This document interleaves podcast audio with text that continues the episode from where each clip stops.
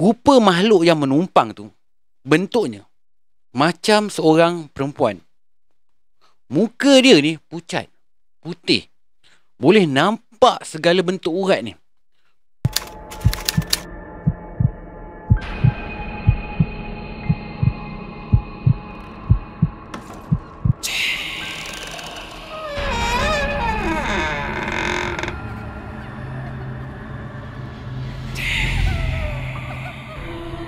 اللهم صل على سيدنا محمد وآله وصحبه وسلم Bismillahirrahmanirrahim. Allahumma salli ala Sayyidina Muhammad.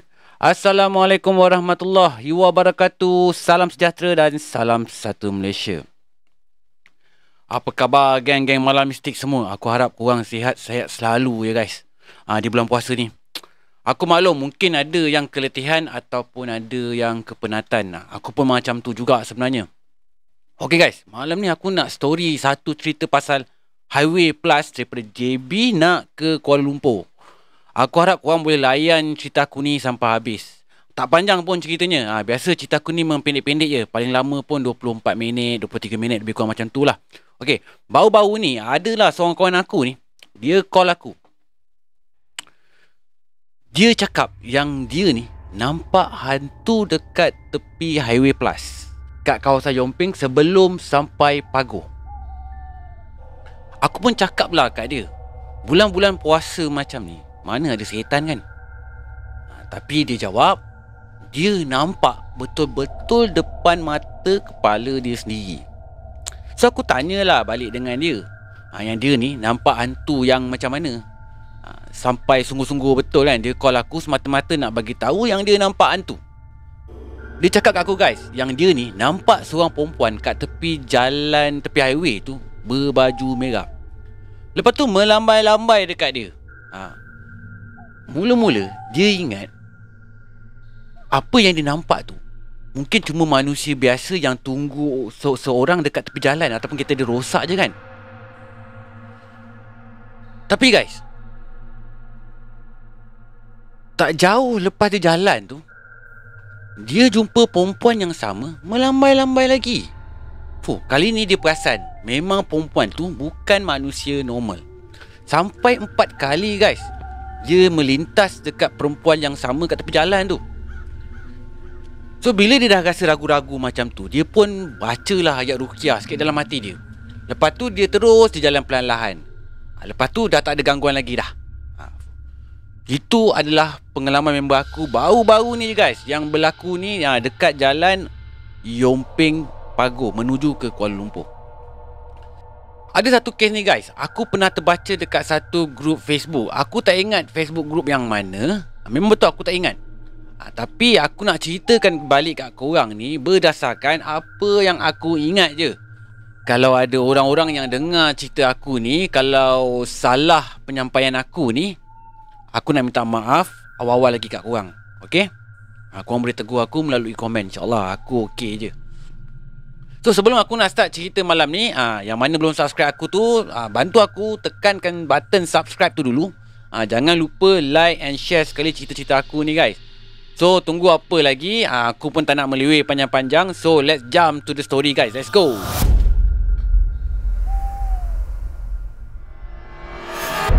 Kisah ni berlaku pada tahun 2016 Kalau tak salah aku lah Masa tu Mira dan suaminya ni daripada JB nak bertolak balik ke Kuala Lumpur. Mira kata dia ke Johor Baru ada urusan keluarga yang perlu dia selesaikan.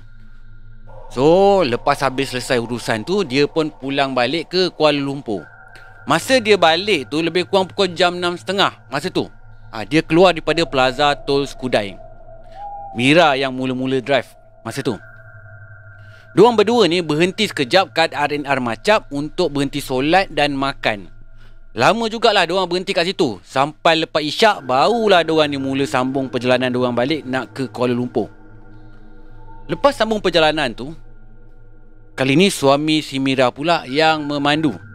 Si Mira pula duduk kat sebelah sambil tersengguk-sengguk menahan mata yang sedang mengantuk. Sesekali tu terlelap jugalah tidur-tidur ayam. Ha, Sebab dah tak tahan sangat dah menahan mata yang dah tak larat tu. Maaf guys batuk sikit guys. Kering tekak. Dalam perjalanan tu Tak banyak benda yang diorang ni bercakap. Ha, Banyak diam sambil mendengar radio je. Si suami Mira pula hanya fokus pada pemanduan je. Sampailah dekat satu kawasan ni Tiba-tiba Mira ni terjaga daripada lelap Masa dia sedar tu Dia rasa jalan yang dia lalu tu Rasa macam gelap sangat tak banyak pun lampu jalan yang hidup kat kiri kanan jalan ni. Mira ni dia terasa pelik. Kenapa kat highway tapi lampu jalan boleh mati pula? Highway plus ni pun semua orang pun maklum. Memang highway yang maintenance dia agak baik. Ha, tak. Jarang berlaku kat tepi highway plus ni kalau lampu dia mati. Lepas tu pula jarak antara kereta dua orang ni dengan kereta depan dengan kereta belakang pun agak jauh sikit. Dengan tiba-tiba guys Suami si Mira ni Slowkan memandu ke lorong kiri. Terlalu slow sangat Pemanduannya tu. Itu yang membuatkan si Mira ni Lagi bertambah pelik. Yelah mana tak peliknya kan? Biasanya kalau ke highway Paling-paling tidak pun Suami si Mira ni Dia akan pecut sampai 120 km sejam Itu paling slow lah tu ha, Lagi pula Kali ni diorang bawa MPV Lagilah dia akan tekan minyak pedal tu sampai kalau boleh nak cecak lantai lah. Ha, kali ni just bawa slow je. Lebih kurang 60 km sejam. Itu pun tak sampai kata si Mira ni. So secara tak langsung si Mira ni dia jadi macam curious. Ha, dia dah mula rasa macam ada yang tak kena. Ha, timbul dalam hati dia ni. Agaknya ada sesuatu yang aneh kot yang berlaku. Dia tengok muka suami dia. Dalam keadaan gelap-gelap sama tu, dia nampak tangan suami dia terketar-ketar pegang steering. Terketar-ketar. Eh, kenapa pula suami aku ni menggigil ni? Sejuk sangat ke? Tapi aku taklah terasa sejuk sangat. Bisik hati si Mira ni. Tiba-tiba Mira ni terhidu bau hanyir guys. Bau hanyir sangat. Macam bau darah tu. Mira terasa betul-betul tak sedap hati masa tu. Dia nak tanya je kat suami dia Tapi terasa berat pula mulut dia Nak menanya masa tu Dia pandang je muka suami dia tu Suami dia pula pandang balik Dengan rupa yang macam Bimbangkan sesuatu Macam ada sesuatu yang suami dia nak beritahu Tapi dia tak nak bercakap Mira ni Masa tu dia dah mula faham sesuatu. Sah memang ada yang tak kena ni. Memang ada yang tak kena masa tu. Lepas je daripada papan tanda pagar tu Suami si Mira ni ha, Mula memecut semula.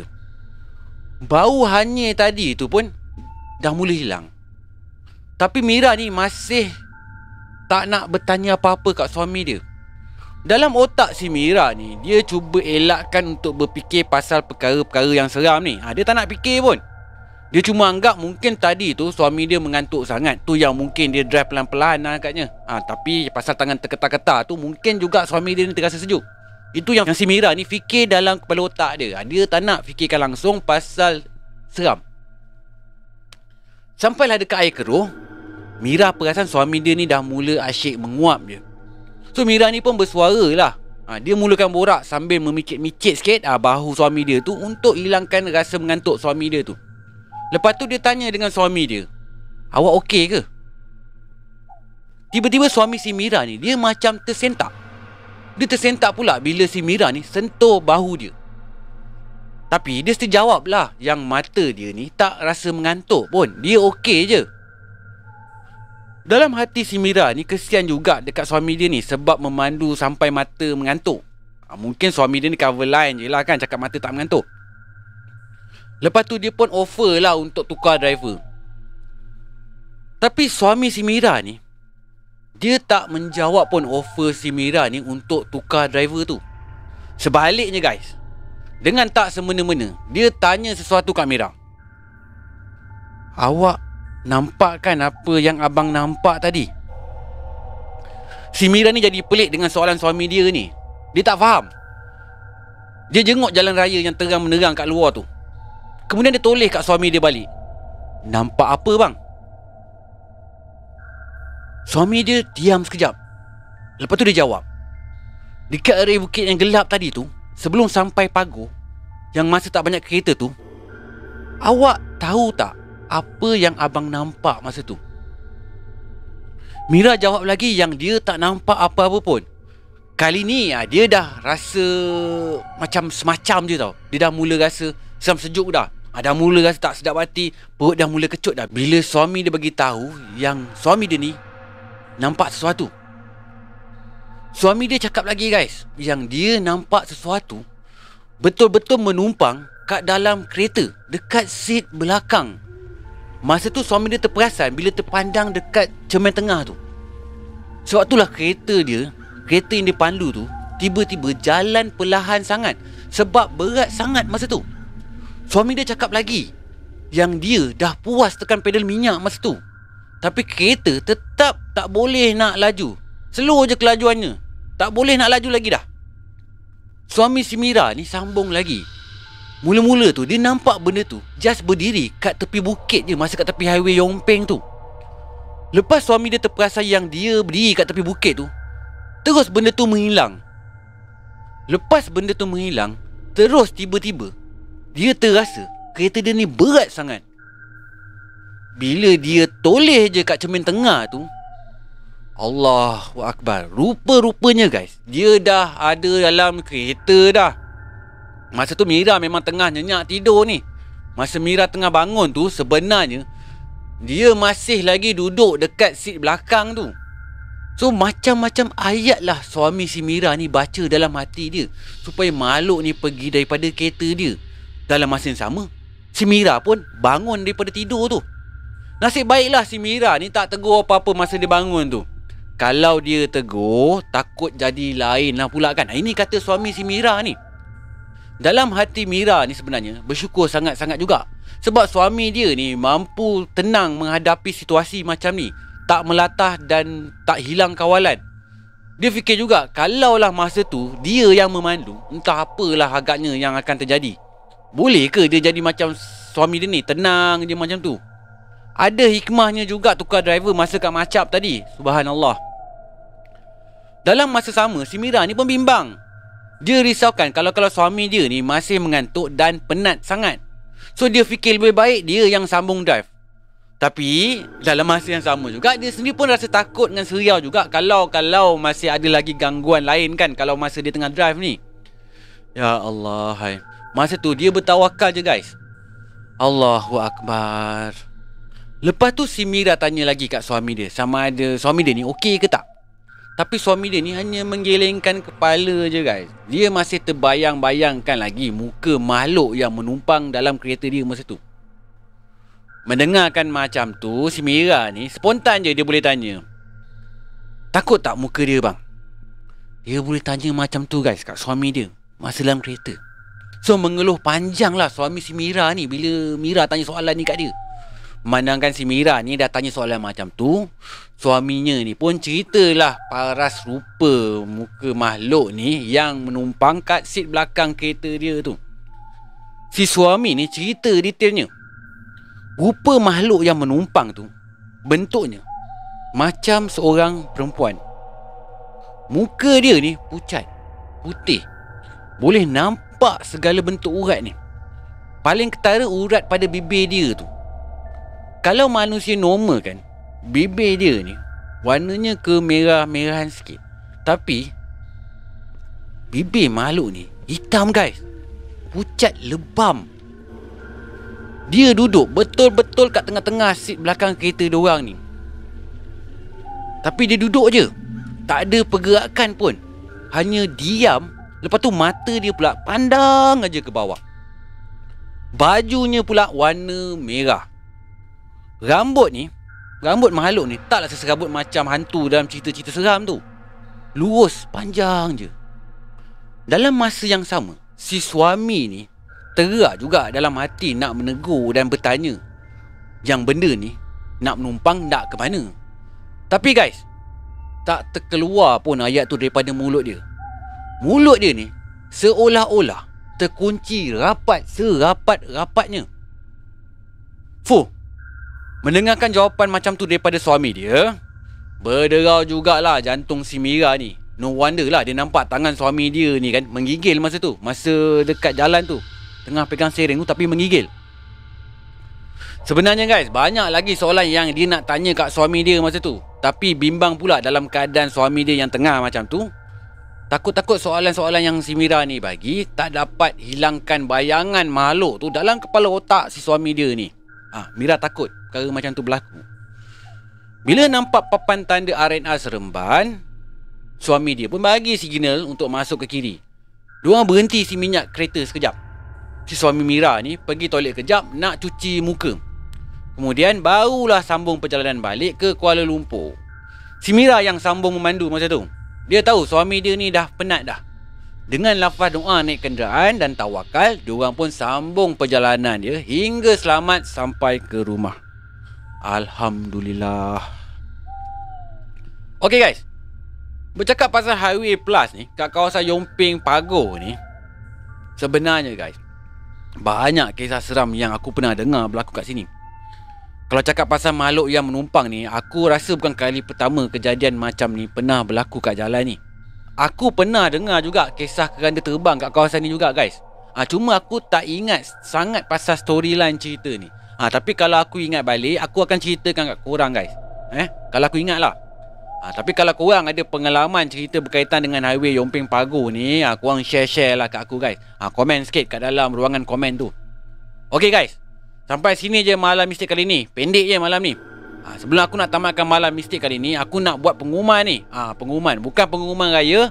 Aku nak buat pengumuman yang aku dah pun buat satu telegram group. Dan aku dah letakkan linknya ha, dekat bawah ni. Dekat kawasan description ni. Eh? Aku harap korang bolehlah semakkan diri korang tu dan join group telegram aku ni. Ha, semakkan diri korang guys. Aku mengalu-alukan. Dan aku juga nak minta bantuan Siapa-siapa yang boleh bantu aku Jadi admin dalam grup aku tu. Aku takut aku busy ke apa kan. Aku ada seorang dua orang admin yang boleh bantu aku. Ha, Mana-mana kawan-kawan aku yang boleh jadi admin untuk aku Boleh PM aku je guys. PM aku. Ha, Macam mana kau nak PM tu Kau boleh PM melalui Telegram. Korang boleh PM aku melalui uh, Instagram aku uh, Ataupun mana-mana yang korang rasa mudah lah. By the way, aku juga nak bagi tahu kat korang ni, sempena Ramadan ni, aku tak buat premier guys. Sebab aku takut terkejar-kejar. Ha, takut orang pun terkejar-kejar juga. Mana nak terawih, mana nak buat amal ibadah, tiba-tiba nak layan premier pula kan. Ha, so aku off dulu premier pada Ramadan Al-Mubarak ni. Okay guys, itu je aku nak bagi tahu. Okay, yang mana belum subscribe aku tu, ha, tolong aku guys tekan button subscribe tu. Ha, tekan sekali butang loceng kalau korang nak menerima notifikasi daripada channel Anas Rahmat ni guys.